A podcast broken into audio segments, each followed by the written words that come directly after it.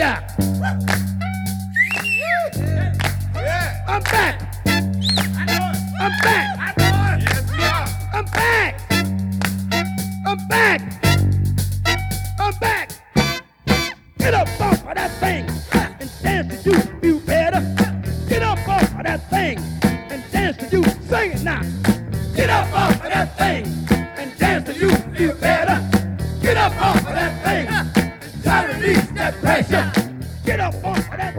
That. Walking on Wednesday Comics to my right, AP18 himself. Alex, how you doing?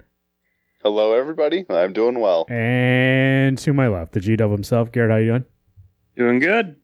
Wednesday Comics Podcast. My name is Marvin. We're here to tell you the comic books coming out for DC uh, 11 17 and everybody else 11 18 20 20. Also talking about uh, only one comic book that came out last week. Uh, we didn't have a lot in uh, in common, so we're just going to talk about one of them, and uh, and then after that, it's on. We got a game.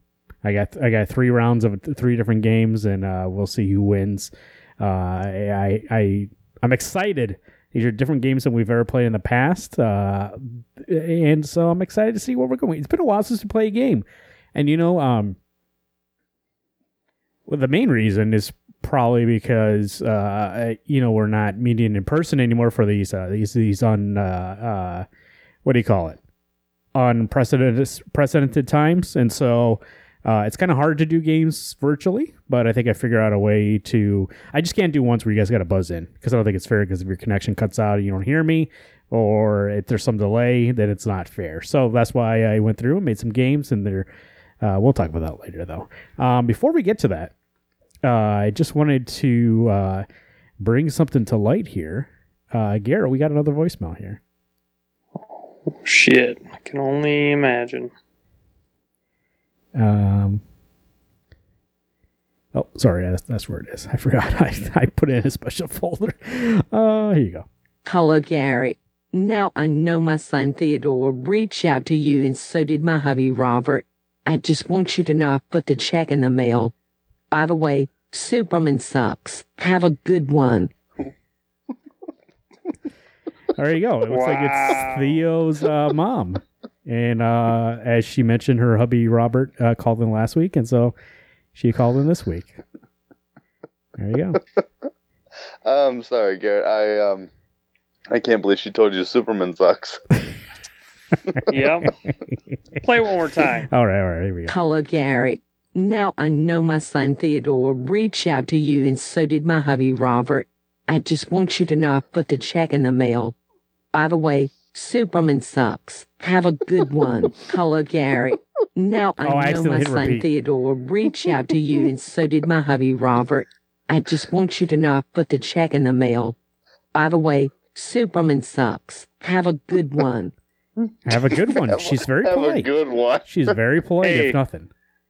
I can't say that she's uh, not wrong because right now Superman does suck. She's Uh, just, she's just agreeing with you. You're right. You're right. She is, t- but she. Let's go hold our horses here.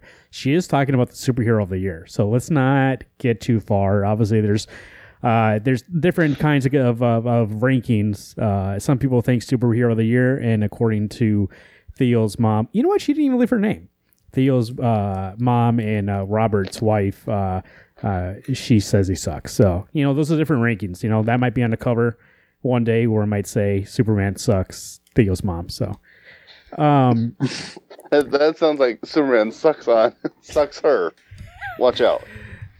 here we We're go. weird planes. Comic books coming out. We first go to DC Comics because they come out first.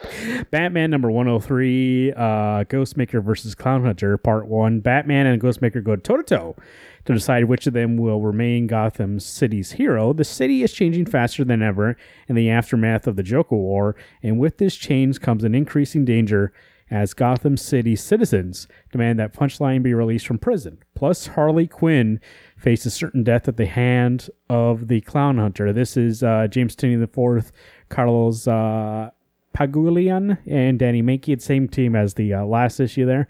Um, looking at the preview here, um, I want to go off of what I went la- last last issue. 102 looks beautiful, but I I cannot be uh, sure about the contents within. I do see in the preview, uh, we are going to get some more of that backstory, that Bruce Ghostmaker backstory. The guy is still wearing a mask, uh, this time in the middle of a desert. Uh, Alex, what do you think?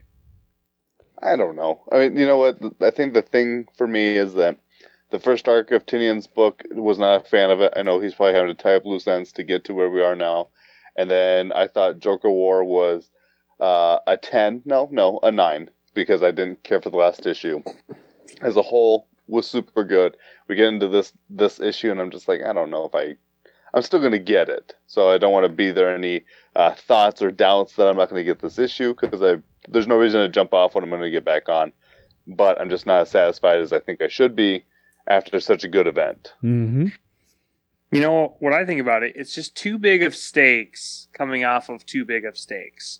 Like, I don't know. Obviously, we're going to talk about a book that we read, uh, and I read the last two issues of that book, and I thought it handled post Joker War, Joker War a thousand times better uh, than you know this book is doing. I right can't now. agree or disagree until we get to that section, but I will let you know I have one of those two uh, comments to make. So, um, speaking of steaks upon steaks, uh, I was thinking about this today.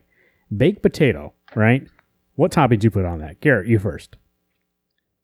on a baked potato. I mean, cheese, bacon. We're talking loaded baked potato. Or small I, I give you a baked potato and I say, hey, whatever you want, I got it. What do you ask for? You ask for bacon and cheese? Bacon and cheese. I'm not a big sour cream guy, so I'd go bacon cheese, and I'd be happy. What kind of cheese we talking? Oh. We talking cheddar? We talking, uh, you know, Sharp. provolone? Sharp, Sharp cheddar? cheddar. Sharp. You go no butter. Oh no, butter. Sorry, forgot about that. Lob, like lob the butter on there. I want more butter than you'd get with lobster on that bad boy. Alex, what do you go? Uh, I would do sour cream, cheese, and bacon. You know what? I'd even try to go with some pepper jack cheese to add a little spice to it, just to change it up. I don't need no butter because I got the sour cream on. Now, it. here's a question I ask you guys: Would you ever put ketchup on it? No. Um, if it was like the Martian uh, kind of desperation, where all I had was potatoes and ketchup, fuck yeah, I would. But right, otherwise, no. But why would you eat? You eat French fries with ketchup, and that's the same thing. It's just potato.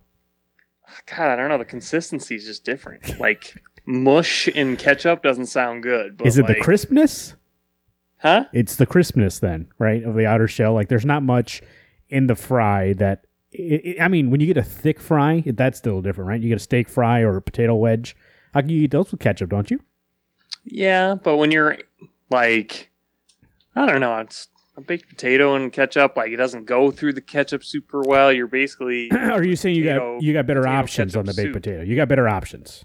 yeah, right. All right. Well, um, Marvin, I think deep down inside, I'm looking at my my signed Riddler toy right now. Deep down inside, I think you are the Riddler.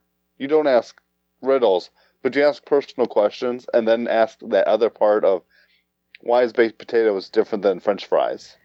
hey, there's just questions out in the world, and sometimes you have to expand your mind, right? You know, uh, that always thinking. You know what taught me that? Carmen Sandiego. You know, Bill Nye the Science Guy, reading Rainbow, always exploring. Speaking of which, What about what about it. Magic School Bus? Magic School Bus, Mrs. Frizzle. You know, she's out there risking lives of kids. You know, uh, uh, four times her uh, junior, and she's out there risking their lives with no liability. Like no insurance company's going to cover that that bus. Uh, they're not going to cover that school uh, at all. But she does it on the sly, so the board doesn't know, and this principal doesn't know. And she goes out there and risks her lives. And I just don't see why a case hasn't brought be brought against her yet. And I'm going to be the one uh, taking her to court. So. Yeah, but Uh, who's, who's going to believe these kids that hey, I went to space? What are you or talking about? She fucking traveled to one of documented it. She documented it, and she's making bank off of it. I've seen the t- tapes. I've seen the tapes. Uh, Dark Knight's Death Metal number five. Uh, James Tynion the fourth. No, that's not right. Right. Scott Snyder, Greg Capullo. Uh, the continuation. I feel like this last number four came out what a long time ago, uh, or maybe I just because there was a lot of one shots. I think they had a month break and they had a bunch of one shots that came out that were tie-ins. Uh, Garrett, what do you think? I like Dark Knight's death metal. Uh, I think it's a lot of fun. Um, I think what's kind of a detractor of it is there's just so many one shots and so much extra storytelling that if you miss any of those issues, uh, when you pick up the net, like between issue four and five, there's like a billion one shots of Dark Knight's Death Metal that like tie issue four to five together. And I get in issue five, it'll probably be like a yellow speech bubble, like, hey, see what happened in this thing where Swamp Thing fell over whatever. It looks like issue uh, four. Where Swan fell over. and I don't know, but I love Dark Knight Death Metal. I think it's a lot of fun and like it's really uh, playing to the DC Universe's strength. So I'm having fun with it. Issue four looks like it came out uh, October 13th, so it just feels like maybe time's just slow. That's what's happening. Uh, Alex? Did did either of you guys get that multiverse like Batman Hush book What's where that? Hush is Batman? I didn't No, even. I I, did didn't, I have no clue, clue what the fuck you're talking about. Did we talk Oh, about it on the they're show? In the they're in the DC books as a an ad, and I keep thinking maybe I need to try one of those just because they look good. They seem interesting. I believe they're coming out soon. I don't believe they're out yet because uh, they did that when uh, Dark Knight's Metal was coming out. They did like the one shots of the alternate storylines, um, and so I think they're doing those again. Okay. Uh, Rorschach number two, that is uh, Tom King, Jorge Fornes, and Dave Stewart. What's the connection between the aging comic book artist and Rorschach? That's the question the detective investigating the attempted assassination of a presidential candidate must answer. Will Myerson, a reclusive artist known for his pirate comics, went from drawing the adventures of Phineas Pirate and the Citizen to working with a mysterious young woman hell bent on making sense of a post Watchmen world. Somewhere in the life of Will Myerson lies the key to learning more about Rorschach. Eisner Award winning team uh, Tom King teams with rising star Jorge Fornes and delves into the backroom maneuvering and political corruption in a story that asks how far a man with ideals will go to make them a reality. What do you think here, Alex? You know, the first one was good. Um, I think unfortunately it was not. I don't want to say one of the weaker King books, but it was the one that didn't didn't sell me as much. And I don't know if that's. i I'm not as big of a Watchmen fan. Uh, if there was just, I just needed a little bit more Crazy. to really seal the deal, but it was good. I mean, I'm going to definitely get this whole series. It's 12 issues long. Why wouldn't I? King has always been, uh, pun intended, the king of writing the Maxi series. So I'm on for the long run. Alex, I might just have to, you know, disconnect this call based on your pun there. Uh, I can't let that slide. Sorry. Are these all going to be five dollars? Probably. Uh, I think so. Yeah, All right. they must be uh, 24 pages instead of 22. So I- I'd be wonder. I would wonder what the uh, distinction is. Is it does it have like a prestige cover? I don't. I don't get a physical anymore, so I don't know what they put into the physical that makes it worth more. It's not making it worth more for me. Uh, So that feels like a ripoff, just because you got to make it the same price. But um, whatever, I guess. Uh, so that's DC books. Uh, the next books I have coming up here, I will let you know when I was putting them up in different tabs. I did see a couple of them get out of order, so if that happens, it, it happens. All right. I'm not going to deal with it right now. Uh, Big Girls, number four. Jason Howard, Jason Howard's girl fight. Then we discover why High Marshal Tanik is such a bad guy, or is he? Also, mistakes that have consequences. Ember, Gullivan, and Martin, even yours. Uh, Garrett, do you catch up with the the big girls? yes, I have caught up on that. Hmm. How, Um, it's fun. You know, I, that's what I would call it. I mean, is the storytelling super intense? I don't think so. Is the action like really intense? Oh yeah, like it's a lot of fun. Uh, we're learning more about the big creatures and the big girls and the, you know, their reason for wanting to get rid Mhm. of them and like the virus. But uh, yeah, it's just literally an action book, and I think, and I enjoy that. Uh, Black Magick number 16, Greg Rucka, Nicola Scott, end of the story arc, Ascension number one. Uh, conclusion Rowan, Alex, Detective Nikki Colt find themselves drawn in the same moment of crisis as the CEO seems to poise seems poised to lose control of her corner of the abyss.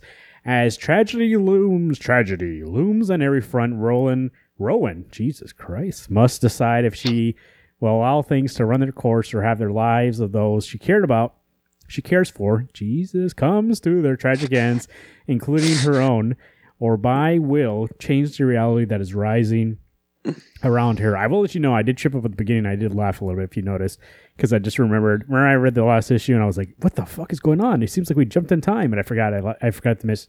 I didn't read issue fourteen, uh, so that made me laugh because I remembered I didn't read issue fourteen. Um, Alex, what do you think? The Black Magick, we're at the end of the story arc since the return. Uh, what was that? Four or five issues? Yeah, I think we start back at eleven or twelve. It had to be eleven. Eleven. It's good.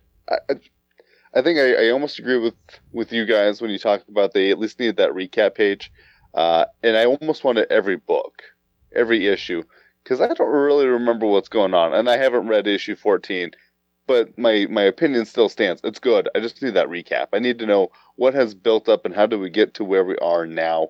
Uh, Nicola Scott's art is fantastic as per usual. Uh, nope, I hate that. As per usual. I can't shut that word down to be that short. Anyway, but I, I almost want more. Every issue, I feel like I'm wanting more. And maybe that's just because I'm a, a, greedy person. I expect more. It's Christmas time. I want more bigger gifts. Uh, and that's what this book needs to be. Start giving me some bigger gifts. I don't need the orgies. That that's fine. I just need bigger gifts. Um, it's it's strange though, right? Because Black Magick doesn't have a recap page, but Lazarus does. They're both Greg Rucka books. They're both image books. So you think the decision's his. Uh, so does he just feel that that Black Magick is not complicated enough? Like Lazarus has way more going on. I wonder if I should uh send in a letter and ask him, "Hey, where's that recap page?" Huh? Yeah, I got to be honest. I find Lazarus way easier to follow than I do Black Magick. Yeah. Uh, well, like, I, Black Magick has a lot of art telling the story, but I don't know what the fuck is going on in the story. Alex, do you remember? Uh, did we have a recap page in Lazarus before the? Remember they had a huge break because of delays and all that shit. They didn't only add it after that, or did it have it? Has it always had one? I'm pretty sure they've always had some sort of of recap. That's what it I want to say too. Nearly but... as in depth, but I'm pretty sure they had one all the time. That's what I want to say. Yeah, it was, too, it was like a title page, and it would show like. I think it at least had the cover. I think it at least had the the synopsis being like it's the future, money runs everything now. I think it had all that, um, and they add to it like every arc. Um, but I, I, don't know. Like I said, I have no issue with the recap page. Like I know DC does. Like DC doesn't do recap pages, uh, and Marvel does for every one of their comics. It's been a DC thing since Dan DiDio, so maybe it'll change after uh, the uh, recent news. Ah, yeah, actually, that was recent news. Uh, they got a new editor in chief. It was going to be co-editor in chief, um, and so uh, it's now uh, just um, DC Comics editor in chief. Just one person, and uh, Marie uh, Javins uh, is the new uh, person in charge. So we'll see how that checks out. Maybe I would think if you're trying to get new readers on board, I think the recap page is always solid because then you can jump in halfway through an arc and just catch up on the re- recap page and then go back if it's interesting, right? Uh, I know that's like you would rather them jump in at the start of an arc, but it's not always possible. Sometimes you just find a random comic. Uh, sometimes, you know, let's say a friend borrows you one and then it's the middle of an arc and stuff like that. So, you know, I think it's just it's just good for people who have been reading the whole time just to make sure they're understanding everything correctly and also for new people too. So, Die 15 uh, Kieron Gillen and Stephanie Hans, great game part five. Great game ends. The board is flipped. The pieces go to pieces. Can anyone play on? Uh, I will say, uh, die fantastical. Uh, ever since, um, God, what issue was that? It was like at 12, I think, around 12, 11. Uh, that was 11 when she does her stuff. I really enjoyed that. I almost kind of uh, say that it's like God, what's something that you know, you know when um it, this happens in a couple different kind of series, but to keep it spoiler free, there's always a moment when you have this character in which uh you know maybe was more on the good side and was kind of more meek and stuff like that and then they put together this whole plan and like take over everything and you see everything come and fall into the right place. And then at the end, it's them like sitting there and now they're in charge. Uh, that's kind of what happened in that issue. And ever since that issue, I feel like it's more interesting from uh, all viewpoints. Like the, the there's two different types of groups going at this right now. or that are in the story, and I feel like both stories are intriguing. So, uh, looking forward to that. Ice Cream Man number 21, Maxwell Prince and Martin Morazzo. The Big Sweet, a candy coated detective yarn with sour center, told in a style that can best be described as the French word for black, or how I like my eggs. Uh, Garrett, what do you think here with the Ice Cream Man? I really enjoy Ice Cream Man. Uh, look at that Sorrentino cover. The variant looks awesome. Um, but yeah, I think uh, it's been a fun anthology, and uh, you know, I think this was issue. What does it say? 22, 23? Because I think the last issue, 21, because last issue was Yeah. that quarantine special where they had a bunch of uh, Oh, yeah, you're right. other creators Mhm. uh, writing in there, and I enjoyed that. Um, I'm excited to kind of get back into the the meat of the Ice Cream Man story. So uh, I should have said get back into the. I don't know. There's no good ice cream pun I can think of. Get back into the sprinkles of the ice cream. Eh. Um, but the uh, the anthology horror of, of this book is a lot of fun to read. Alex, uh, what's the French word for black? Is that noir? Noir. There you go. Seven to Eternity, number 14. Uh, welcome back, Rick Remender Jermaine, uh, Jermaine, excuse me, Jermaine Opena. Uh, is that you say his last name? Jermone. Ope- Opena, Matt Hollingsworth, uh, Spring of Zal, Part 1, The Journey. Nears its end. Adam and the Mud King must make a final, final sacrifice before it does. The origin of the springs revealed one giant evil consumes everything, and you can celebrate it excitedly. Uh, this one's been gone for a while, right? Yeah, for I don't even know how long it's been. A year almost. I will double check here, but I this would be this is something like uh this is something that shoots itself its own in its own foot, right? Like I can't remember. Uh, I'm looking at the cover for 13 right now. I think I did read that, but I can't be too sure because uh, it did come out February uh, 2019, so almost two years in a couple months here. So I dropped it after issue 10, so I have no idea. Still getting it. I did catch up on it uh, like a month and a half ago. Had no idea what the hell I read. Uh, it was fine. I mean, it still looks great. And every time I see these covers, and when I think of of uh, Rick Remender's writing style, I'm still excited for it, knowing there are other books out there that he's done that I'm still pumped for. I want this book to live up to that first issue, like it had been this mind-boggling um, fantasy epic, and we'll see maybe if we'll get back into that or not. There you go. Um, Stillwater, uh, number three, Chip Chip Zdarsky, Mike Spicer, and Ramon Perez. After witnessing what happens to rule breakers in Stillwater, Daniel must come to terms with what it really means to live forever and what exactly is a death day. Uh, Garrett, what do you think here? I still got to catch up on issue two. I feel like this came out uh, Um, really quick. I was gonna say, I was just thinking, I was like, did I read two? I I don't think I did. I Uh, thought you guys talked about two for some reason because I actually thought about putting it on the show tonight as one to read, and I thought you guys had talked about. I'm looking it. at the cover here. Mm-mm, we Daniel, only talked about issue one? one. Okay. So, well, that's a good synopsis because we all remember what happened at the end of issue one. What's and- What's strange is that I'm looking at the synopsis for issue two, and it I think it's the op- the synopsis for issue one. Uh, Daniel West has returned to Stillwater, but his homecoming is anything but happy. What secrets in the town hiding from the outside world, and can Daniel save his mother from meeting her fate within the park? No, I never read this. No, never mind. I remember reading the uh, synopsis on the show. Uh, it looks like it came out October 21st. So actually, uh, Garrett, it was a month ago. Um, Hmm. I just uh, might have got lost in the shuffle there. Uh, I think I actually I think I purchased it, and it might be sitting in my library here. I'll double check that here in a moment. But while we're getting there, Sea of Sorrows number one IDW, Rich Douek and Alex Cormack, deep sea adventure with a horrific twist. From the creative team behind last year's hit horror series Road of Bones comes an all new tale of bone chilling terror.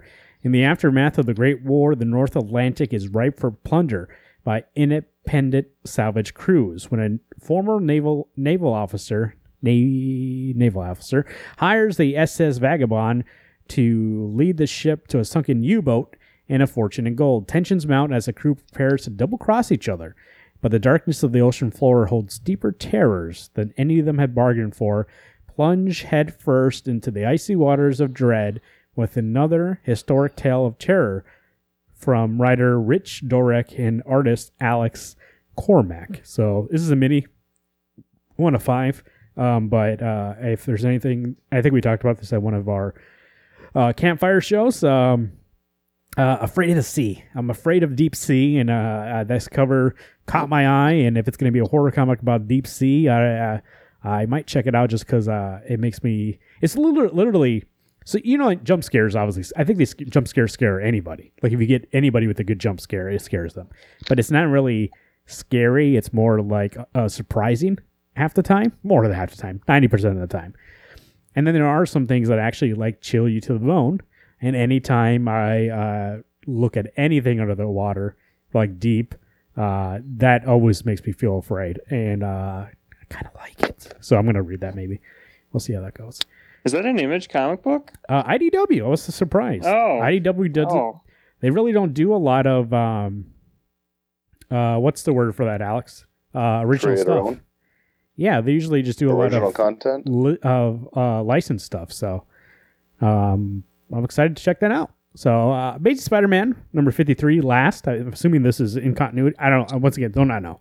I don't know anything about their fucking Nick Spencer, Mark Bagley, Patrick, uh, Patrick Gleason. Bagley doing the art, Gleason on the cover. Looks like Gleason's off, uh, which is strange because there's arc still going on. But all right. Uh, Last Remains continues. If you think you've seen a brutal Spider-Man fight before, you are wrong.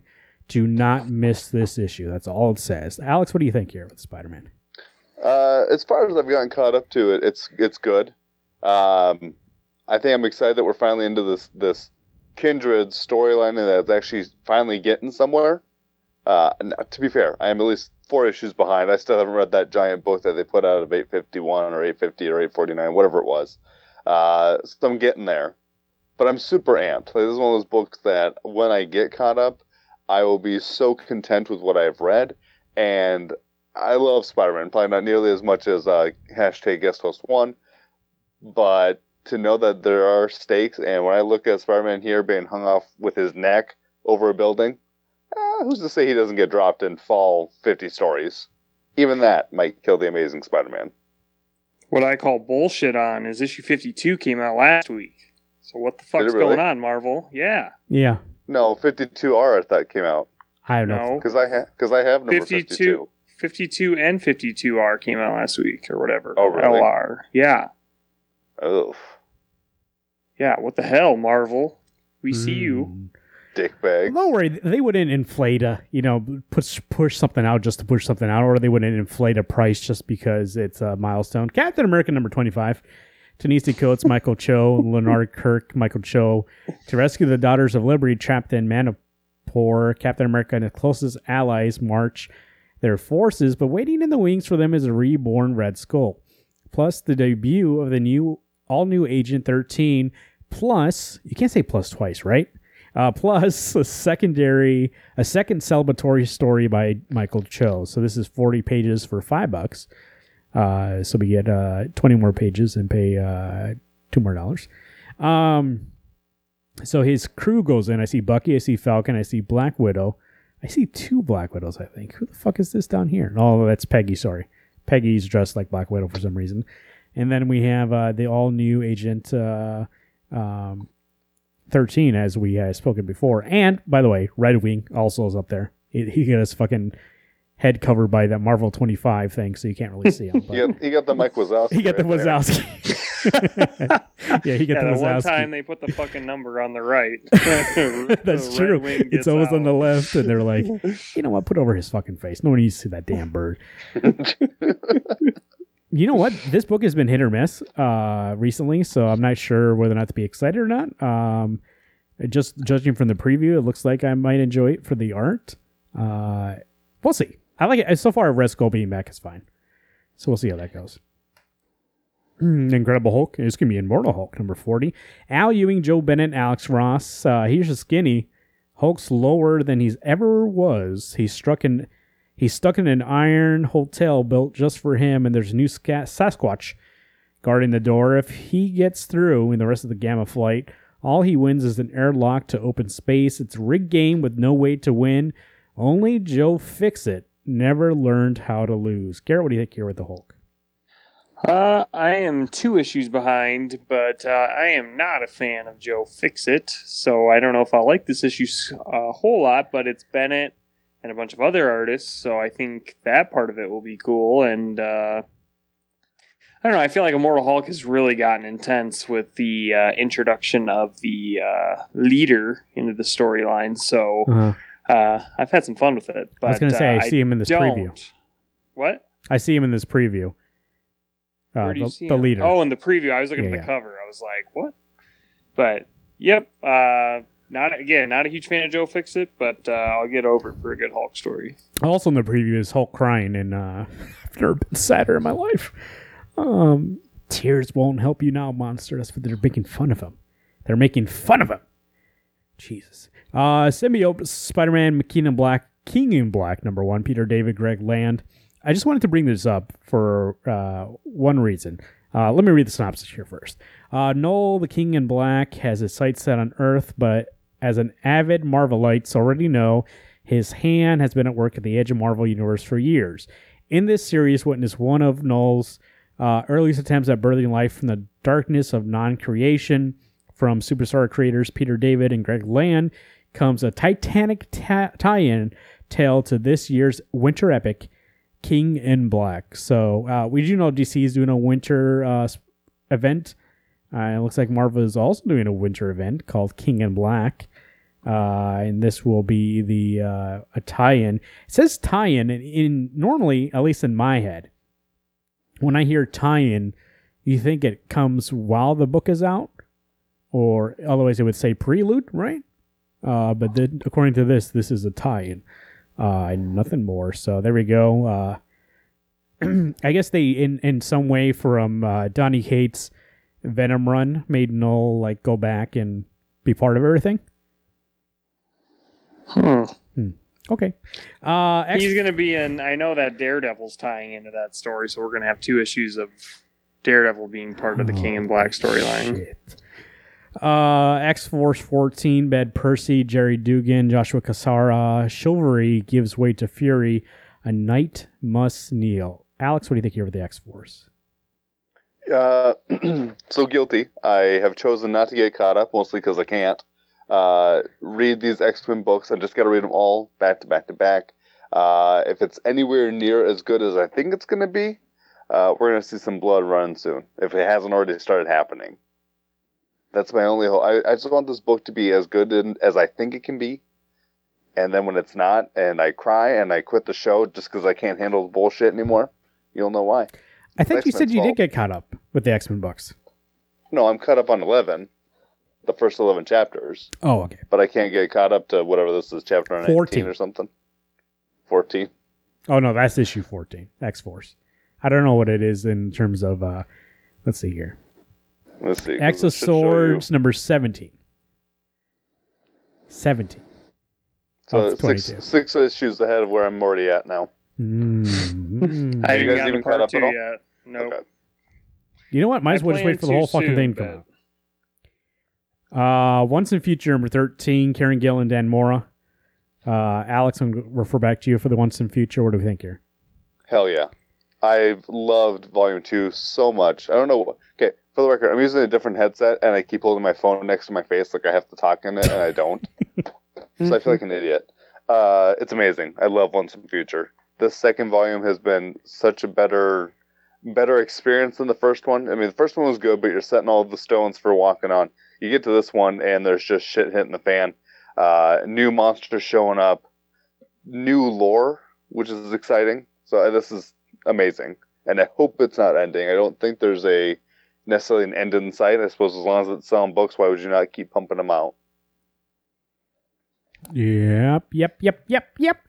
Uh, something is killing the children. Number twelve, James, James Tynion the fourth. Uh, Werther uh, Dell'Edera, uh, Miguel. Is it Miguel? No, Miguel Muerto. Uh, Garrett, what do you think here about the killing of the children?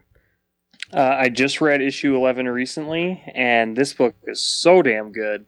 Um, I think it initially was only going to be five a five issue run, um, but they've expanded the story, and it does seem like we're getting close to the end of at least this chapter of this book.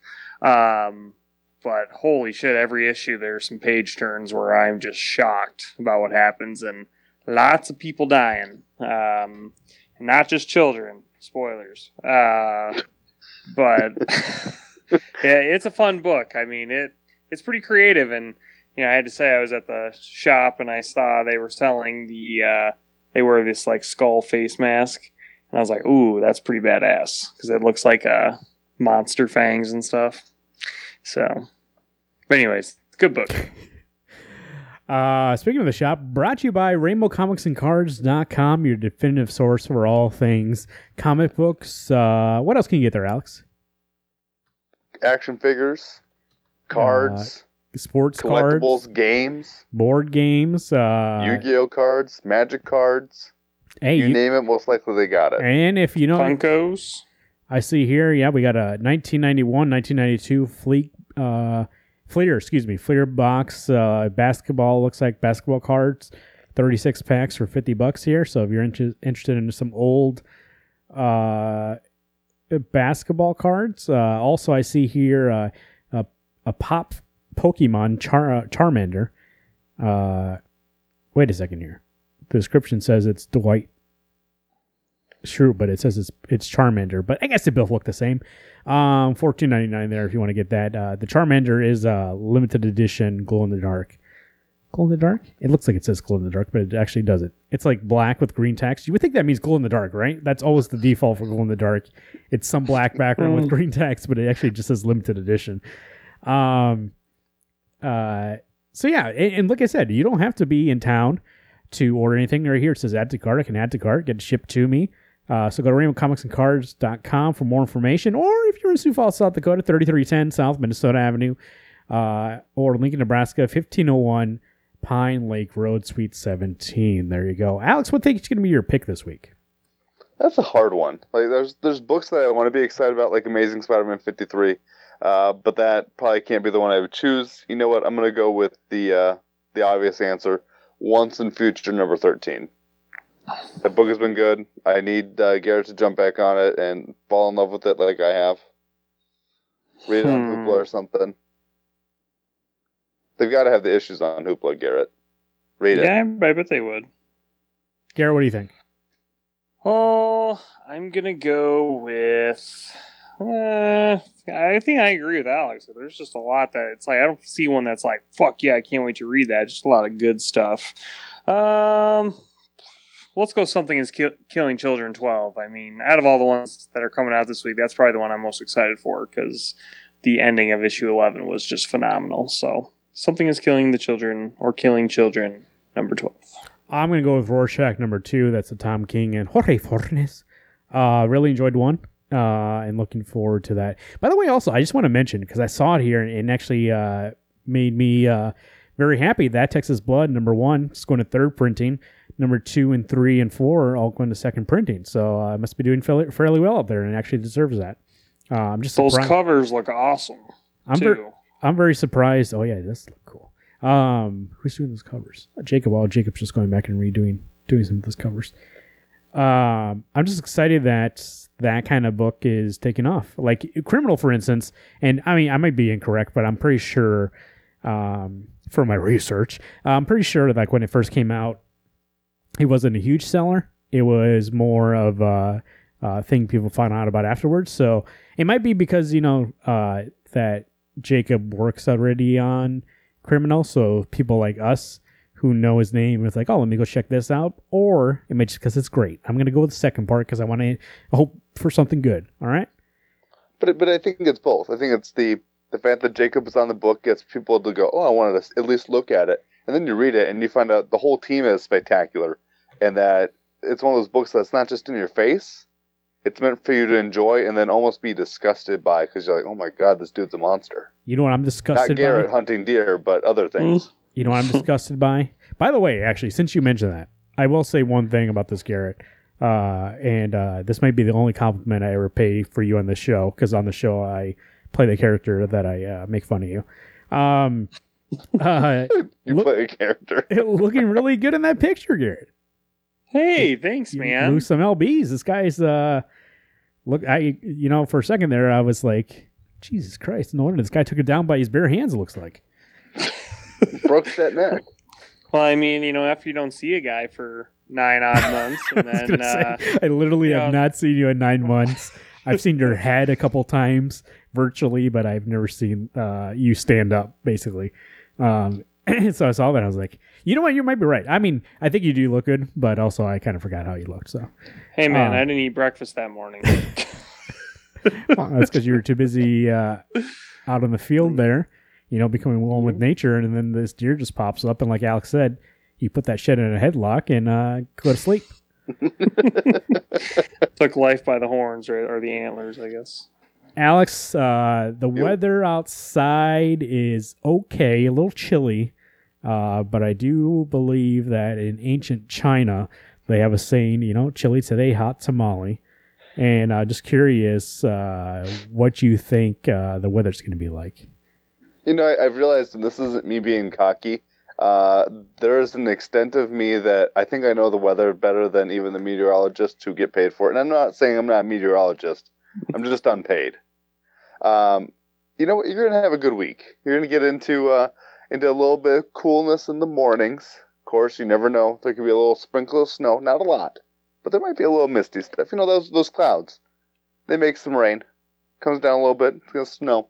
Um, but nothing to be worried about. Nothing to get your shovels out. Don't need to get the salt out. Don't even have to put your winter coat on yet. Wear your uh, Back to the Future red vest with your with your sleeves cut off like I do. That's how I roll in this world. Roll and shy like Uh, that. uh, get it? Because you rolled your sleeves up? But you know what? I just laid down like three punts. Garrett, Marvin, kick me off the show. Bring in guest host number one. No, actually, it won't even be better with that. Anyway, the weather's gonna be great. You got another week worth of good weather to not be too nervous about, and then after that, you're done with Thanksgiving. Well, let me look here. Go Currently, to the stores. 28 and Christmas clear. Nice clear sky. It feels like 23. Uh, looks like tomorrow high 43. About consistently between 40 and 50. Thursday's going to hit about 58. That's the high for the whole week. A little rain on Saturday. Uh, good chance of rain. Uh, maybe a chance of snow, depending on when it falls, it says here. Uh, but otherwise, we got 44, 46 the next couple days there. So, by the way, I got to ask you a question, Alex, since you are uh, this uh, expert in uh, weather. Um, what is with that? This wind, this wind is out of control. So when you live in the plains, there are minimal, not that there are not trees, but there are minimal trees to actually block the wind. There are no mountains. There's just a few flowing hills, uh, which is just building up that speed for that wind to come down. That's the only reason you got so much wind. There's nothing there to stop it. Why do you think we had to build buildings to stop the wind? I guess that's also true. And we had a couple of fronts push in, and you know when there's a cold front and uh, uh, the pressure system is uh, changing like that, that's what brings about the wind. And so, um, it, it it was crazy. It was like what 50, 60 mile uh, gusts of wind. Uh, I don't know if I said this in the last week's show. Maybe it didn't happen within the last week's show. Actually, I think it did. Uh, blew the screen door off my fucking house. Jeez. Uh, I know. no, I actually remember that day because my neighbor's uh, grill, like, totally just got fucked. Like, it fell, like, right on its front, and, like, the propane tanks, like, went flying, and I was like, holy fuck, how is this building not Oh, and exploding was- right now? I was driving that day and I was driving on the street and like this debris, which I assume was pieces of cardboard, but you can't you can't be too sure, right? And just like came in the intersection and I was going through the intersection and so um I don't want to hit it because what if it's not cardboard and it's just flying and it's pieces of wood, but the wind's so strong it looks like it's cardboard. And so I did a quick uh, little you know slow down like quickly enough for it to pass in front of me. And then I kept driving. I, I never felt more like fucking Vin Diesel in my fucking life. I'll tell you that much. You know, the one thing I notice in comic books is you never see wind unless it's like storm gusting a tor- tornado of some sort. But like in New York and Spider Man, there's never wind. You know what we need? Yeah. We need a good Midwest character Yeah. where every day they're out trying to fight crime and the fucking wind is blowing them around and their capes in their face. well, even that uh, uh, Batman uh, comic, uh, what's it called, Garrett? It was international. Uh, Batman Incorporated. Incorporated when they had the South Dakota character. There was no win in that issue. No, it- what was it? Man of Bats. No, no win in that issue. I could only think of like God Country or uh, what's the one with? Uh, oh, we just finished it. Middle With West. The kid. Yeah, Middle West. Oh, you're right. Yeah, yeah. Especially God Country. That was always windy. Uh, Mm. That got a good sense for the wind. Um, speaking of the wind, it blows in and out. And uh, this week it blew in a detective issue, Detective Comics issue number, uh, what was it, 1030? 1030. 1030, uh, about an hour from now.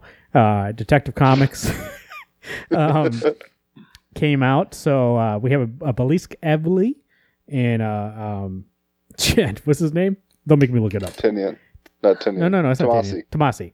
Peter J. Tomasi and Celeste A. Uh, Evely, who she did the art for Blackbird, and then she did that run or that arc of uh, Black Panther.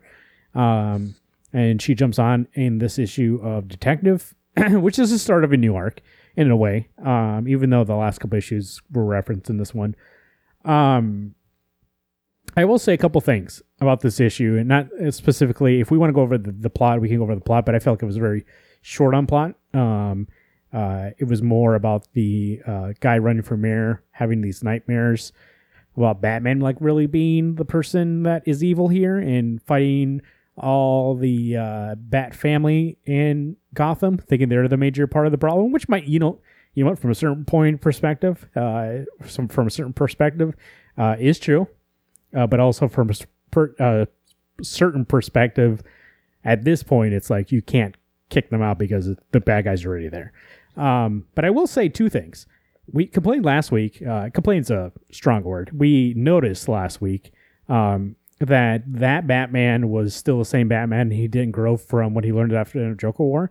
But I really do feel like in this issue, uh, this Batman was different like this batman actually learned and he like called the meeting with everybody and he was very open to be like robin left me if you get if you hear where he is can you let me know he was very very fatherly and i felt like this was this was the different bruce i'm looking for and so that part alone made me excited for this whole run Uh, I completely agree. And like I read issue the issue before this with Rocafort and this issue, and I've like literally all my complaints with Batman.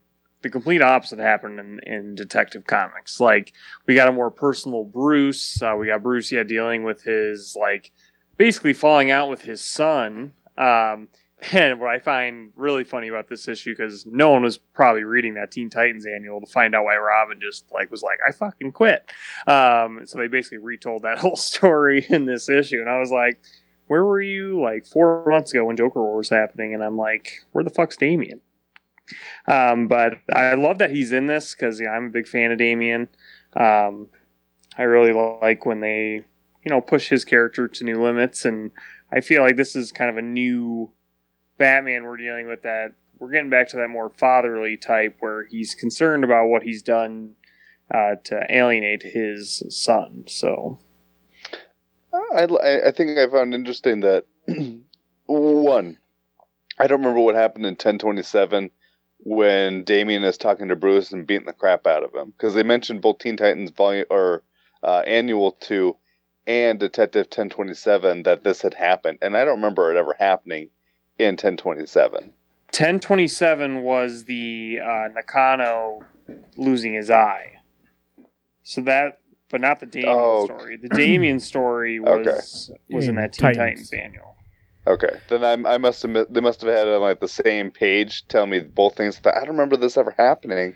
and also, that also doesn't the, make any sense. but he found right. the black casebook in 1027 too hmm he didn't damian didn't Why find don't I remember that? Batman got it back. Remember, it was all over the, the, the he was in that hotel room kind of, and he had all the shit. It was it was more of it. It was very a very subtle story. It wasn't like he actually got it back from Joker. It was just like a story where he had it back, where he had it in his hands, and he was like, "Oh, I got the black casebook back." It was more him telling that he got it rather than showing us. Um, Oh, I see. I will Okay. say I do not remember the mayor losing his eye. that I will agree. I was like, I don't remember that in 1027. I know I read 1027 because we talked about it on the show, uh, but I don't remember that happening. Uh, it probably did, and I just somehow uh, forgot about it. But I will say, like, like I said, I, th- I find that interesting because it is that kind of story about like you can see from both viewpoints. And then we have the Batman where Bruce is kind of different. And I will also say, just overall, this story and this actually, I think Valeska Evely's art and uh, uh, whether or not she's going to do the next issue or if it's going to go back to Rocafort or whoever it's going to go to. But I really do feel like this is the. Remember we talked about last week? Like everything doesn't need to be end of the world kind of Batman shit. Like it could just be a smaller story about like. So basically, Bruce wants to find Robin. Robin's trying to solve cases that he's never solved, that Batman never finished solving. We have the mayor and how he's running for like all those things are very grounded and personal kind of uh, battles they're fighting within themselves and with uh, their close families and like the mayor does he's kind of like destroying himself from the inside out running for mayor um, or the guy running for mayor is t- ruining himself inside out and can he let it destroy himself? Uh, how far is he going to go? Is he going to become an ally or is he going to become an enemy? And then we have you know all the batman and robin stuff going on but also like like we said like nightwing's there red hood's there like everybody's there everybody's involved but it doesn't feel like it feels very like in this issue, I got more of a scale on Gotham as a whole than I did in that last Batman issue. The last Batman issue was like telling me Gotham's huge, he's gonna take over this whole city.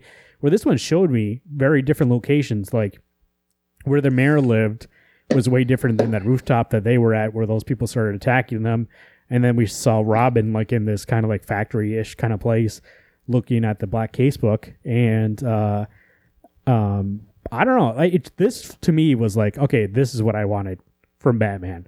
And maybe that's the distinction. Batman's going to be this huge story with action, and this could be more detective stuff, which is fine. I can go ahead and read this. This is what I was looking for. So, I, was- I like that this book was it humanized even the Bat family, where the I'm not going to call them bad guys, but the citizens who are looking for them, led by the Mirror, uh, which side note I hope is not uh, the new mayor candidate. Oh, it's gotta be. I- But that then see that right there that would ruin it. Two different character, two characters who are now the one thought process. I don't want that. I want it to be where there happen to be two people working at the same thing, and then for the mayor to finally realize the mirror was wrong. I think they're need, trying like- to do a misdirect because the cover of the last issue has mirror holding an eye strap, and then yeah, obviously the, you see masks above uh, Nakano's bed, and I feel like it's not going to be him, but it it might as well be. I mean, there's a lot of subtle clues that Yeah. he is the mirror, but you don't know for sure. Um, but I would say more than likely he's going to be the mirror. But so my and then my first thought was I actually enjoyed the fact that um, these citizens actually found the Bat family, and as Batgirl and everybody are escaping, she goes, first things first, we need to switch up our frequencies." So I Yeah. mean, like a real world, like not even a real world problem, but a simple problem that all these detectives probably should have deduced a long time ago is not to use the same frequency over and over again. It made it kind of like, oh, I liked, I liked that tie-in. What I what I liked is so we talked about in the last issue. I forget what it was, but you know Bruce getting confused or like uh, fooled by something. God, I forgot what it was. Oh, walking into that place, and he was like, "Well, everybody's uh, fucking dead. Uh, it's supposed to be a sign," and that it makes sense because he knew he was walking into a situation which he should be fully aware of. But in this one, like you were saying, Alex, like they knew to turn into that frequency, and they're not expecting the public to be after them like this, and at least to this grand of scale. And then also like they kind of made they it seemed like the citizens put that meeting together to kind of get them in all one place. Uh, because he was like, Nightwing called this meeting. He's like, No, I didn't. You call this meeting. And they were confused about that. But also their guard is down because they're not expecting this from the public and they're also not expecting it from Nightwing. Like right now is the period in which they got done with the Joker War. It's kind of a there's nothing out there in terms of threats, and so they really aren't expecting these kind of things. And so that made sense to me. It wasn't like they were walking towards where they know somebody might be and there was all these bad guys and then they get confused. It was like they were fucking having a meeting and he's like, What, you didn't call this meeting? And he's like, No, no, you did. And uh I'll agree. I really did like that. Um and I like how what, they all like got out of there. It wasn't like they got overwhelmed and started getting take over. Like they were able to get out of there quick enough. And which makes sense because they're obviously, you know, trained superheroes. Um but I just like the idea of of them not being safe in their own town and have to watch their own backs because they can't just expect that everybody's the enemy. Like they don't know they want to protect the public, but who is not with them and who is with uh, against them. So Um, I also like that they set up like a like a legit mystery in Bruce's past with Alfred about all those things happening to him. Like someone was like trying to assassinate him.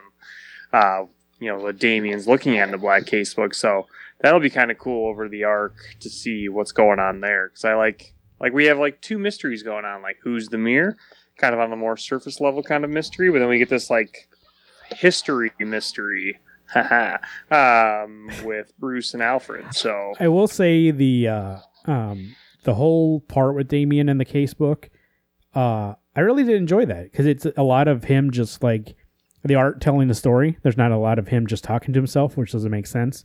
There's a little bit of it, him being like, okay, I'm to solve this case. And he goes, all right. I forget what her name was. The person, he goes, okay, I'm going to come for you.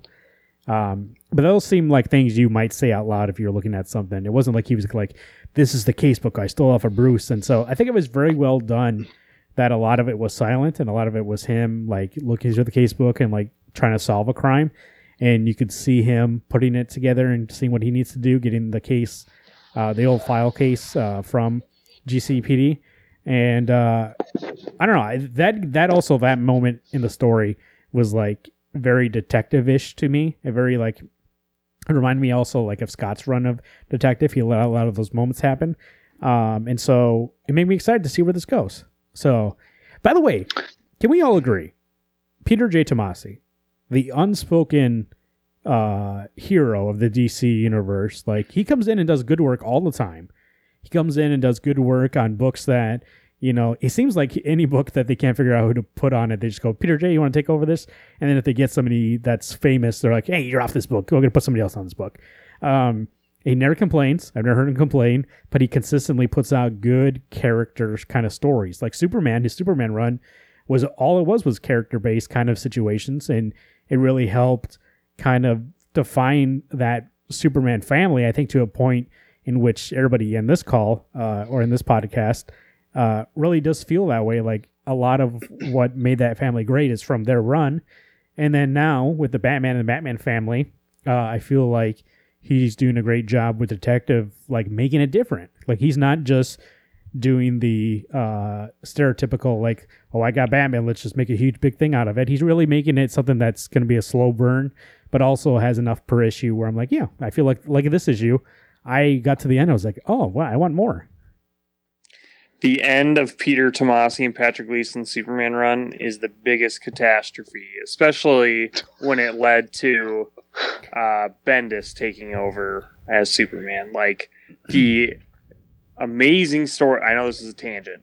The amazing storyline of Superman was ruined because Bendis came to DC Comics, and it has left a, left a sour taste in my mouth. And like how like he had a decent run in action when he first started, but Superman in action being terrible right now, I'm just like, wow, we could have had hundred issues of Tomasi and Gleason's run. Instead, we get this. Shame.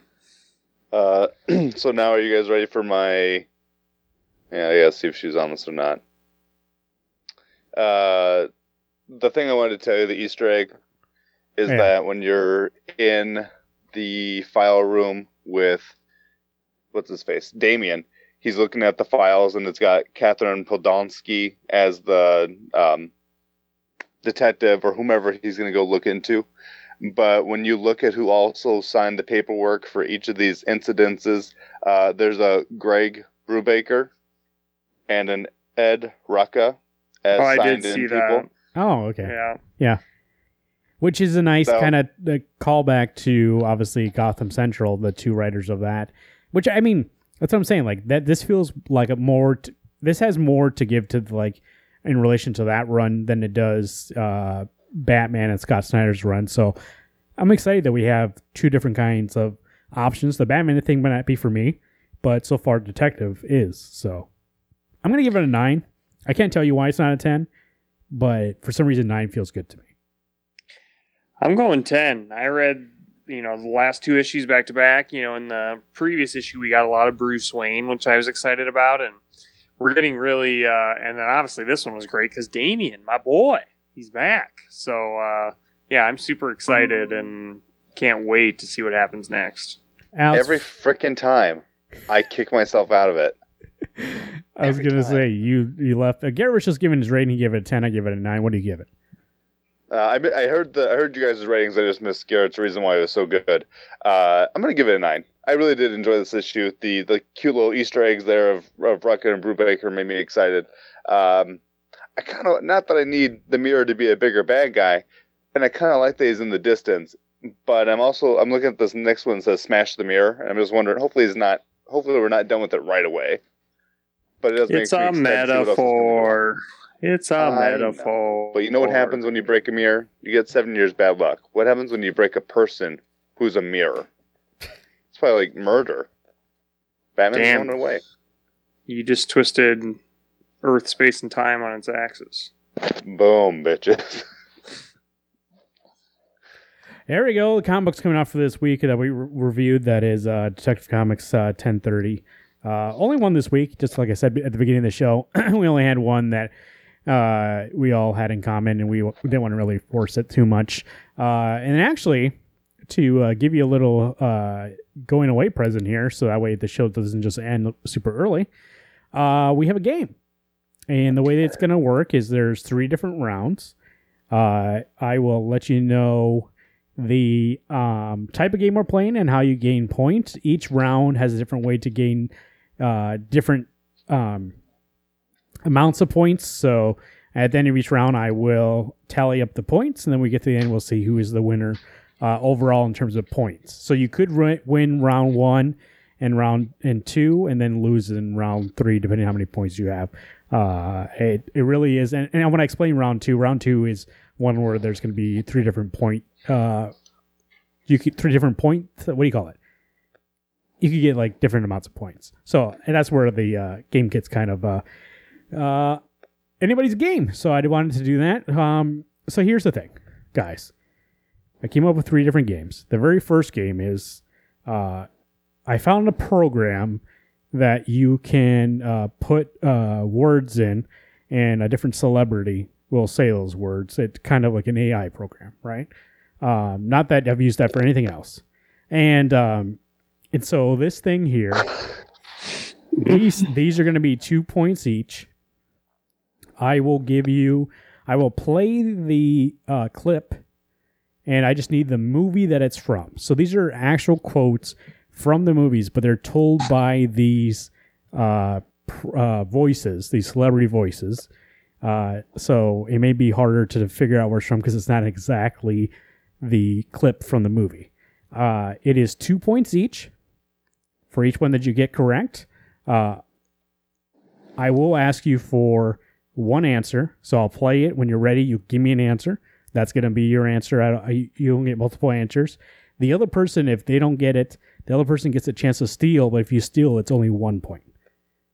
All right. Yep. All right. Uh, Alex, evens or odds? Odd. All right, Gary, you're gonna go first. Uh, let me get the first clip here for you, and uh, I can. If you want me to play it a couple times, I will do that. Obviously, I'm gonna have to gauge it. Like if you're taking too long, I'm gonna have to push you for an answer. But we will give Apple time to uh, for you to understand this. So here's the very first one for uh, Garrett. It's not who I am underneath, but what I do that defines me. Uh, that would be Batman Begins. Batman Begins is correct. So Garrett, two points for Garrett there. There you go. Uh, Which celebrity was that?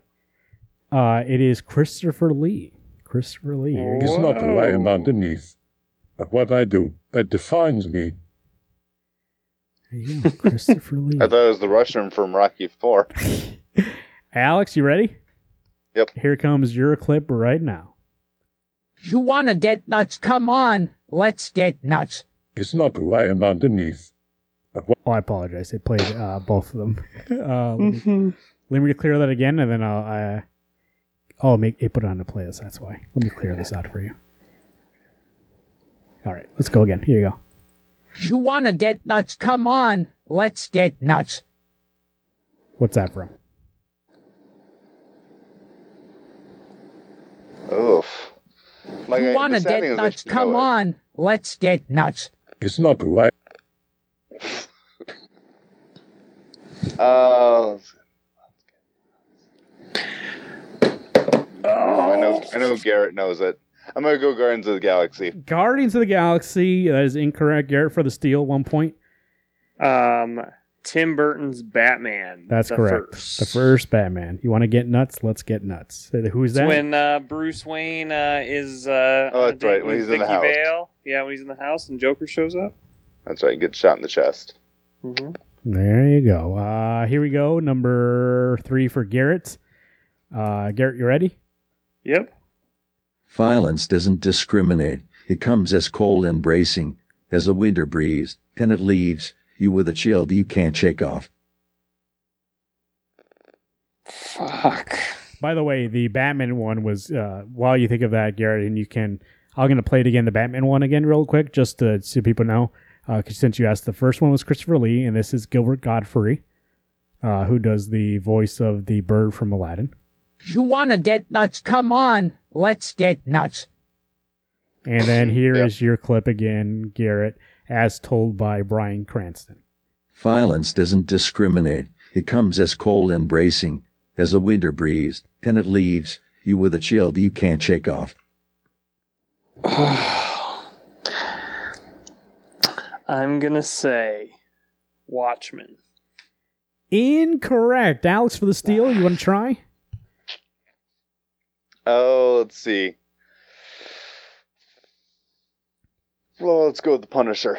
The Punisher, uh, closer than Garrett's guess, but still incorrect.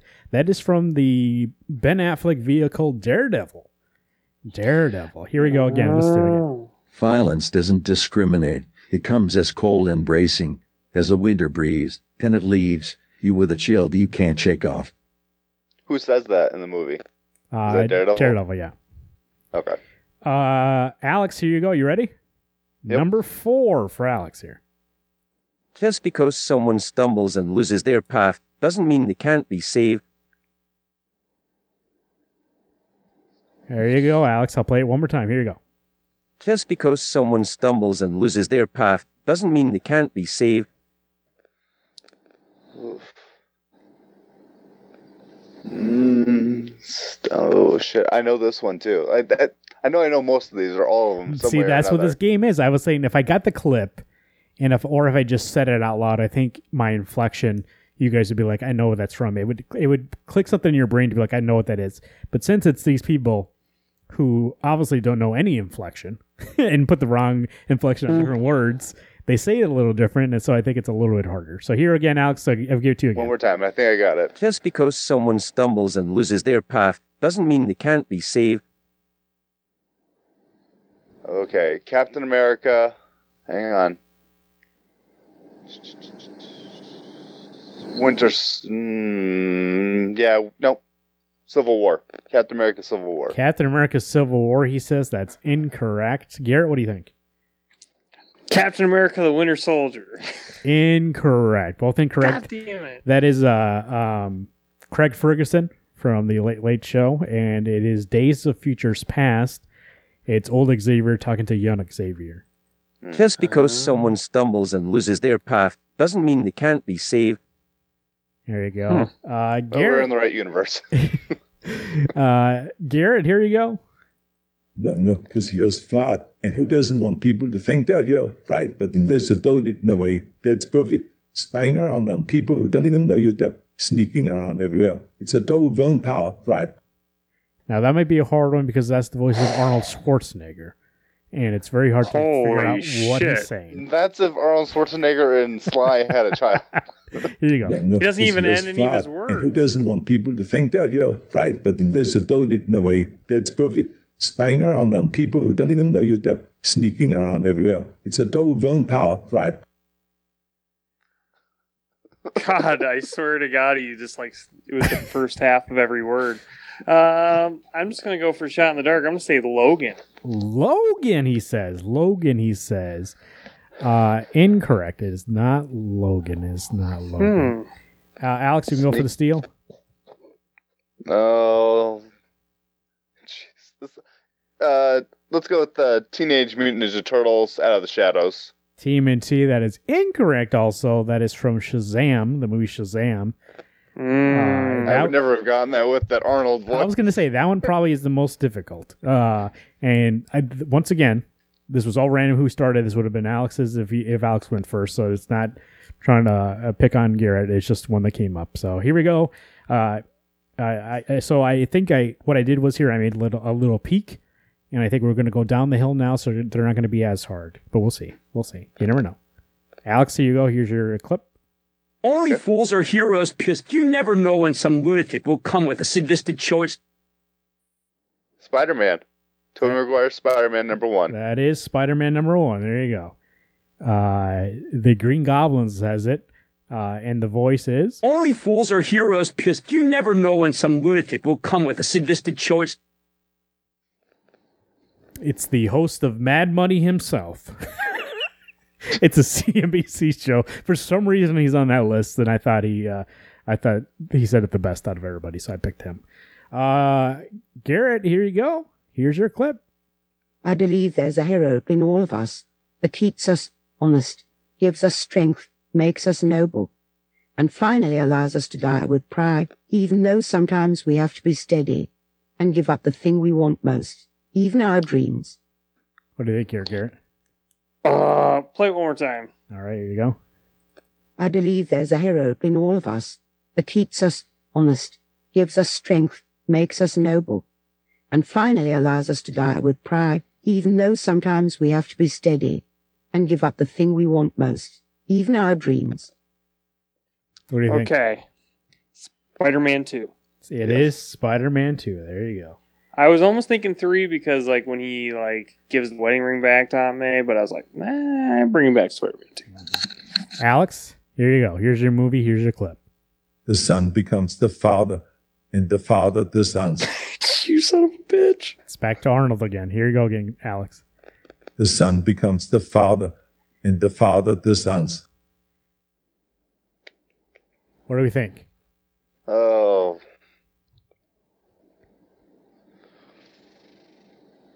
Gosh, shit. I know that's not a movie, but. Uh, give me one second. I, I don't have a good one. I'm not even gonna. Not waste even gonna guess. All right, Garrett. Easy. Uh, well, it's actually two movies: Superman and Superman Returns. All right, there you go. I just put Superman, the original one. The son becomes the father, and the father the sons. So there you go. You should have used you should have used that Schwarzenegger on the one you gave me earlier. I did, but the other one was. Those so are many- just how the words come out. I was out. gonna say the other one. Oh. The other one is it's from that kid uh, in Shazam, his uh, foster brother, and he Oh, he, he says some Freddy, yeah, and he says so much that Arnold can't keep up with it. He does not go that way. so but he can he can handle these four five words. The son becomes the father, and the father the sons. Uh, here we go. Here's your clip here, Garrett. The uh, last one in this round for you, and then we have one more for Alex here too. Freedom is life's great lie. Once you accept that in your heart you will know peace. There you go. Let me play it again here, quick. Freedom is life's great lie. Once you accept that in your heart you will know peace. Fucking freedom is not. Oh, I'm gonna go X Men First Class. Incorrect, Alex. What do you think? Mm, Thor Ragnarok. Thor Ragnarok closer, but still incorrect. That's from the first Avengers. That it's Loki saying that. Uh, this is the voice of Sir David Attenborough. Freedom is life's great lie. Once you accept that in your heart you will know peace. By the way, also that Spider-Man Two one was Dame Judi Dench. By the way, I believe there's a hero in all of us that keeps us honest, gives us strength, makes us noble, and finally allows us to die with pride, even though sometimes we have to be steady and give up the thing we want most, even I our want to dreams. hear. I want to hear Arnold say that one. Alex, here you go. The final one here for Alex Prostrollo. Uh, and uh, once again, if he doesn't get it, Garrett get the chance to steal. And then we'll move on to round two. Some men aren't looking for something logical. Some men just want to watch the world burn. Mm, the Dark Knight. Correct. Dark Knight. That is uh, Leonard Nimoy. So there you go. That is the end of round one. Uh, superhero quotes from people who did not say uh, that. So there you go.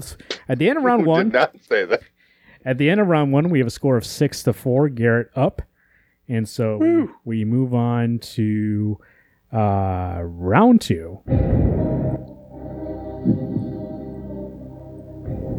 Round two. Here we go. So the way this is going to work, this is called Origins. All right. I'm going to ask. I'm going to say a comic book title. You understand? A comic book title. Let me put down this music a little more. Let's go to the 33 um, a comic book title, and I need you to tell me the year that the number one issue came out. So the year it started, basically. Uh, there are two of them in which there's a specific run I'm looking for. So here's the way it's going to work. You get it right on, you get the date right on, five points. You get it one off, either above or below, that's three points. Two points off is one point. Or excuse me, two uh, years off, it's one point. Anything beyond that, no points. So uh, Garrett evens or odds? I'm gonna go odds. Odds is correct. So Garrett will go first here. Uh, Garrett, uh, I have four each for you guys, so it's a chance of 20 points in this round. If you get all of them on the market. Hold on. Now that I've explained the, let me turn up this music again. Here we go. Garrett, in what year did Saga first come out?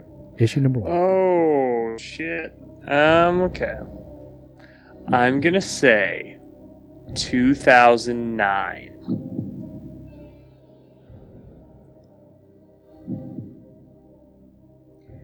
there are no steals in this round. Uh, Wait, just- fuck! It can't be 2009. Well, you you said it already, and like I, I said, I need one answer. Uh, the answer is 2012, which is three years off, so that is no points. No. I was gonna say I we met in 2011 and started after we met. God damn it! I would have gotten that one. All right, Alex, here we go. Here's yours. First one. Okay. In what year did Paper Girls number one come out? Oh. Uh, let's do 2016. 2016, he says. 2015. So that's one off. That is three points. Three points. Good job there. So these next two are, uh, I'm going to say, but also it's a specific run I'm looking for. So the first issue of the run, what year did they come out on? I'm looking for Garrett. Here you go. Here's yours. Daredevil by Mark Waid. When did the first issue of that run come out? Um, 2013. He says 2013. He is at 2013. Two years off. It is 2011, so that'll be one point there for Garrett. Alex? Yep. when did the first issue of Scott Snyder's Batman start? Hang on. Uh, 20. Hang on. I think what year are we. 2011. He says 2011. Right on the money, 2011. Five Ah. points. So both of those came out in 2011 there. All right, Garrett, here we go. Department H. When did that issue one number come out? Oh. Wow. Um. 20. Wait a sec, wait a sec, wait a sec, wait a sec. wait a sec. 20. 17. 2017, he says. Did Department H number one come out in 2017? 2016. Three points. Ah. Three points. Alex? Yep. When did issue number one of Chew come out? The original Chew. Oh, shit.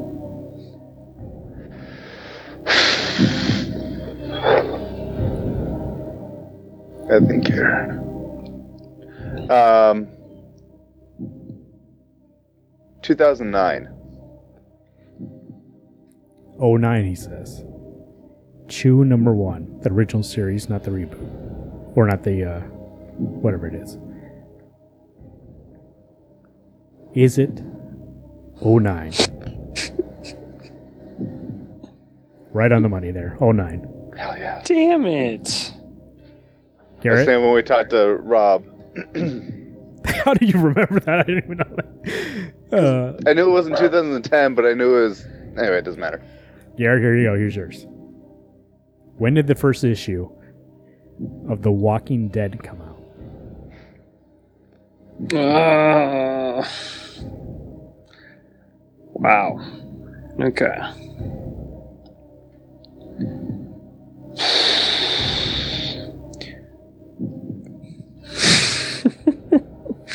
The Walking Dead came out in 2005. Odd five, he says. The Walking Dead number one, Robert Kirkman.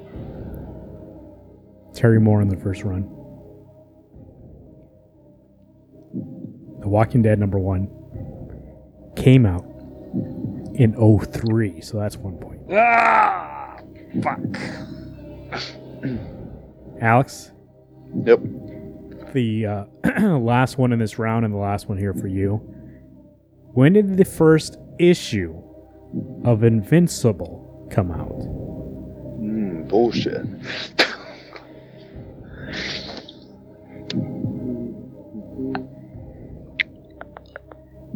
um,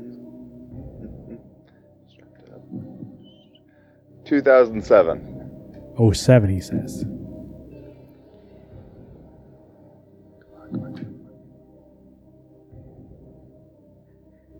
The first issue of Invincible by Robert Kirkman came out in 2003, same year as The Walking Dead. You got me. You creamy in that round.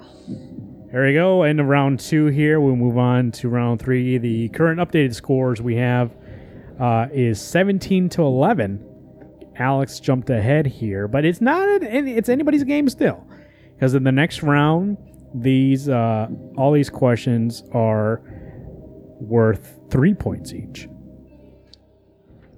I have. Let's see here. One, two, three, eight questions again. So everybody will have an even number of chances. Um, Alex, evens or odds? Odds. Alex, you'll go first. Okay. The, this round is called By the Numbers. And so each question or answer has some sort of numerical value. Uh, we're asking something about a number. And it is multiple choice. But once again, the first answer is the answer um, that I will go with. So make sure we're not just blurting out answers. You can steal in this round. So, Alex, I'm going to ask you the first question here. Garrett, you get a chance to steal for one point if you steal, which they can add up. That's four additional points you can make this round. Alex, in the comics, how many suits does Iron Man have? Is it A, 40, B, 36, C, 61, or D, 30?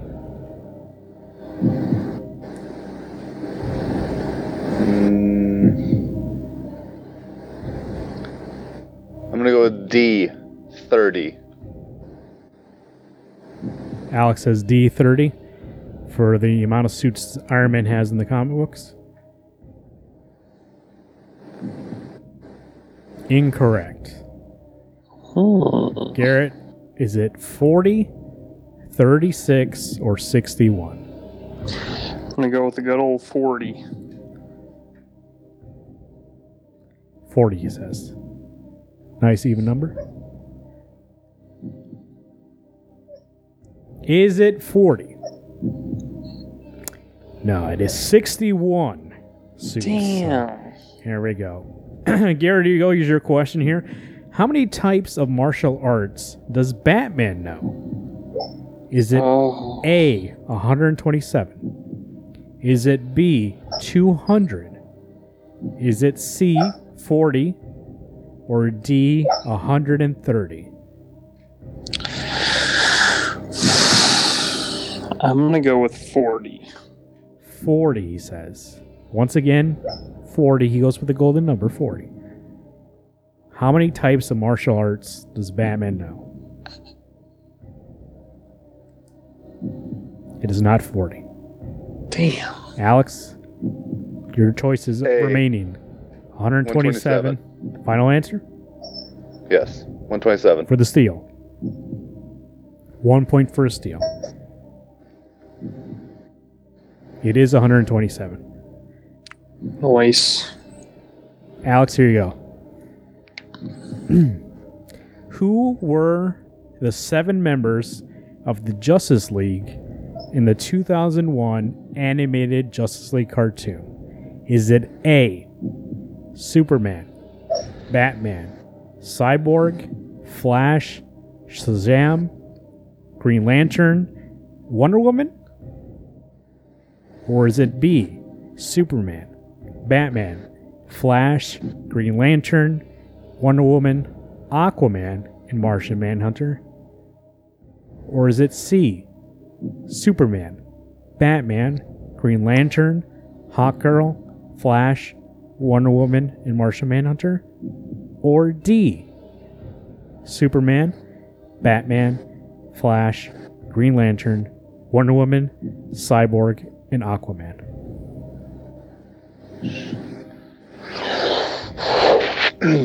there were far too many options.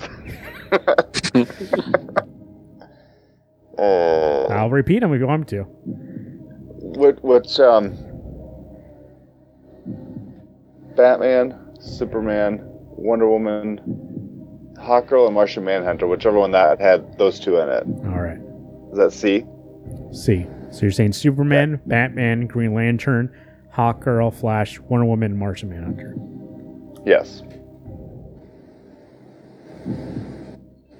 That's correct. That's correct for three points there. Damn it. Garrett. Who are the three Titans of Marvel? Are they A. Jack Kirby, Mary Sue, and Stan Lee? Are they B.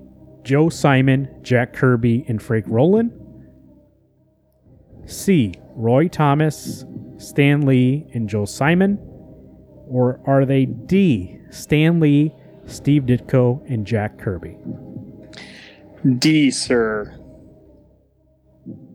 He says the final, or the three Titans of Marvel, are Stan Lee, Steve Ditko, and Jack Kirby.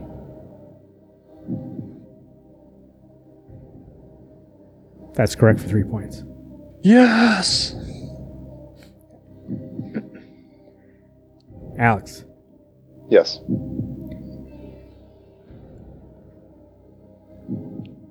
how many Green Lantern Corps are there? Is it A, seven? Is it B, two? Is it C, three? Or is it D, eight?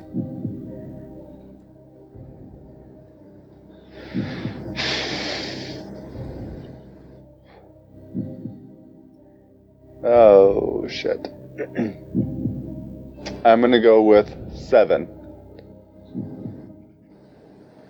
Final answer. Seven, final answer. Green Lantern Corps, how many are there? Alex says seven.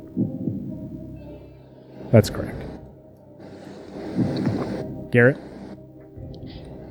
Mm-hmm. The first run of Aquaman ran for how many issues?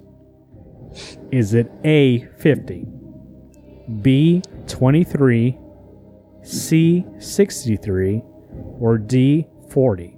I'm gonna go with 63. 63, he says. The original run of Aquaman ran for how many issues? Garrett says 63.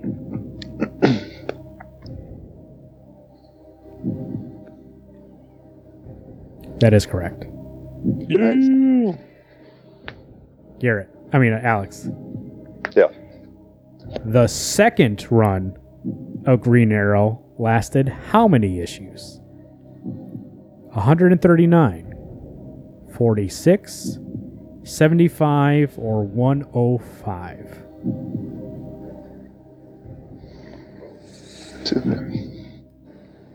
Second run of Green Lantern. Oh. So what are they? What? Can you give me the options one more time? A, 139. B, 46. C, 75. Or D, 105. Forty-six. The second run of Green Arrow lasted how many issues? Alex says B, 46.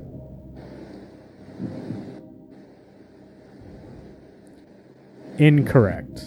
Garrett, the remaining answers are 139, 75, or 105. Ooh. I'm gonna go with. Ooh, 75. For the steal. 100, excuse me, 75. It's incorrect. It's 139. 139? Yeah, 139. Shit. Is that the one with uh like Kevin Smith and Mike Grell and all them? it ran from I believe 70s, 80s, and a little bit into the 90s. I think. No, it was 70s, 80s only. That's what it was. Okay. Garrett, your final question here.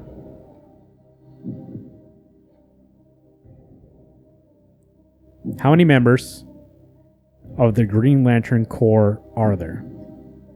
Is it A, 7,204, B, 3208, C, 400, or D, 360?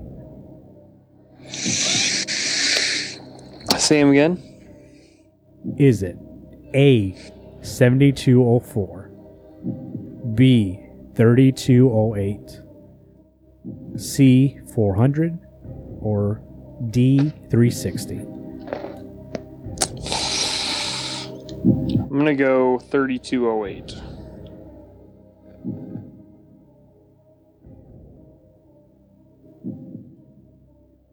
Thirty-two oh eighty oh says.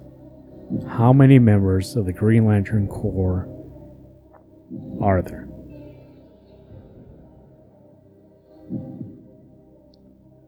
That's incorrect. Dang. Alex, your remaining answers: seventy-seven thousand two hundred and four, four hundred, or three sixty.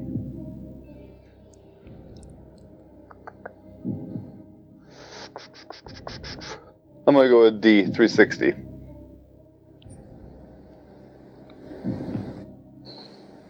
Three sixty, he says. D. The amount of members of the Green Lantern Corps in the universe. That is incorrect. 7,204. Damn. There are 3,600 sectors in the universe, and they each have two members. One sector has four. An additional four, I mean. Well, I was counting sectors, and I thought, well, maybe that's not even legitimate. That there's 2,000 sectors. That's just what the number was they gave them. Right. All right, game one. What I didn't tell you guys at the beginning. And we'll make this more interesting. is this game is over. Congratulations to Alex with 24 points to Garrett 17. But this is game one of a series. And so game one goes to Alex there, and I will mark it down in my book here. Uh, game one to Alex. And so there'll be more games uh, throughout the remainder of the year. And we will see on our final uh, holiday show who comes out the grand winner of this uh, best of seven series. So there we go. Ooh, yeah, there's seven weeks until the end of our on. shows, are, isn't there? One, two, three, four, five. Well, there's six weeks. So, I mean, this could go over to overtime, or we might have to do two games in one show. But uh, we will have a final, final on the holiday episode of the show. So, there we go. Uh, congratulations, Alex. I I enjoyed putting those games together. I thought I figured out like what's a way because I always do trivia or stuff like that. I thought that was an interesting way of putting those three games together. So I really like the I really enjoyed celebrity one with the quotes. That was cool. Can you make Arnold say that really long one? oh the uh, um, Judi Dench one. yeah. Yeah, I'll, I'll actually do that right now. Garrett, tell them about that book club. Let's go ahead, skip ahead to the book club so I can do this. Wednesday Comics League of Extraordinary Gentle People proudly presents Invincible Volume 1, uh, written by Robert Kirkman, uh, with art by uh, Corey Walker, Cody Walker, Corey Walker. Um, yeah, it's Volume 1 Family Matters. That's the first four or five issues, and uh, perfect Came time. out, two, because- came out in 2003. came out in 2003 and uh, amazon's about to drop the animated series soon of invincible it'll be based off ryan ottley's style who took over at a later time in the book but yeah that is There you go. book club Book club, book club. That's that'll be at the uh, start of 2021. Make sure to call us 605-215-1849 or give us an email wednesdaycomics605 at gmail.com. You can also go to Twitter at Wednesday Comics is our handle. Uh, or otherwise, we're on there individually at Marvin underscore Salguero, at Garot2188, and at Alex Prostrollo. Uh, you can also go to WednesdayComics.com and subscribe to the show. Uh, there are different ways on there you can do that, or you can listen to it directly from the website. Uh, I will say this little follow up here. Uh, and I guess, uh, Tom, if you're listening to this, please leave a message because I'm, I'm I need to figure out what is tripping you up in this in this uh, Apple podcast thing. Uh, I actually went on there to see how easy it was to listen to our show, and it also puts the newest episode up top. So I don't know what is going on with this having to search for it, but it's on there. Um, you can also click on the button to leave us a message on WednesdayComics.com.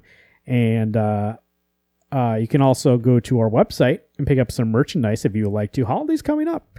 And uh, there will be some holiday sales, so go on there. I think uh, right now we have a sale for, uh, you know what? I'm going to double check that right now. Right now, when we're on the call, I'm going to double check and see what our sales are. There's a nice shirt I wore it the other day, uh, nice hoodie. Like I mentioned on the last week's show, it's getting a little cold out there, a little windy. Might as well throw on a, on a hoodie and see how that feels uh, against your skin. And uh, it did feel nice. So, actually, right now, no uh, sale going on, but maybe by the time you listen to this, I know there's sales uh, on and off every other week uh, until the holidays. So, uh, go to my Twitter. I'll tweet that out whenever there's a sale. So, I'll tweet out from the Wednesday Comics. So, join us on Wednesday Comics on Twitter. Uh, uh, thank you to our two sponsors, RainbowComicsAndCards.com, which I spoke about earlier, and then RootsOfTheSwampThing.com, your definitive source for all things Swamp Thing. Make sure to go to RootsOfTheSwampThing.com to learn more about the avatar of the green. Um, I think that's it. I think that's it. Uh, here we go. Here's uh, Arnold Schwarzenegger doing this long quote. Oh, hold on a second. Let me cancel.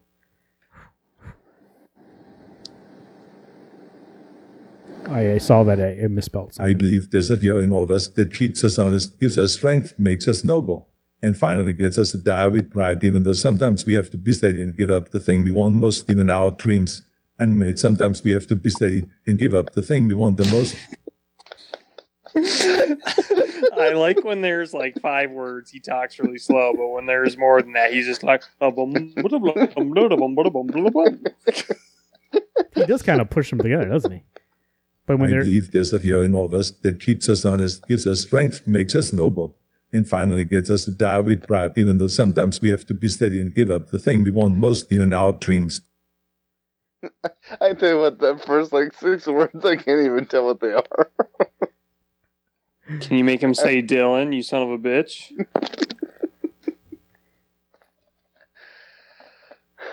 God, that's good. Oof. You son of a bitch. You son of a bitch. There you go, Arnold Schwarzenegger. Uh, Arnold, uh, what do you enjoy most about this show? Uh, you know, we hey, we reviewed comic books, we talked comic books coming out this week, and then we played a game. Uh, what do you what did you enjoy most? That Alex won the game. Wow. I mean, that's Arnold himself. Just letting him have that false sense of security for the remaining six games. Thanks, Arnold. I appreciate the support. Garrett, you suck. And so does Superman. Superman, sorry. Supermen do suck. Don't make fun of Gary. He is getting a brand. I'm here for it. There you go. That's uh, Theo Zed again. Robert uh, chiming in to let us know that he's here for that brand. So, uh, good show, guys. Uh, once again, Alex up one game, uh, but the series is not over. Alex could definitely go four to one in this whole series and lose the whole thing. Uh, does that work? Four to one? Four to one. I think I still win. What do you mean? If, Oh, I Gary, see. He if gets Gary, four. Gary gets four, not you. Oh. Um, I'm saying you could lose the rest of these and you could not. So, you know, you have a little sense of pride for a week, right? You know, puff out your chest, be like a big man on campus, but uh, you might not get so lucky next time. You know? Oh, you just wait till they when Marvin does movie scores. I know that's coming down the pipeline. Then they're totally fucked. Who knows? I was thinking Well, about that that is true. I'll give you that. I was thinking about doing a game, and now that you mentioned movie scores, that's the perfect thing to put into this game where I reverse something and you tell me what it is. So I'm going to reverse movie scores and you tell me what it is. Hmm. For Wednesday comics, I am Arnold's friend Marvin. I am the winner, Alex. I'm going to be the winner, Garrett. Hey, everyone, stay safe and keep turning those pages.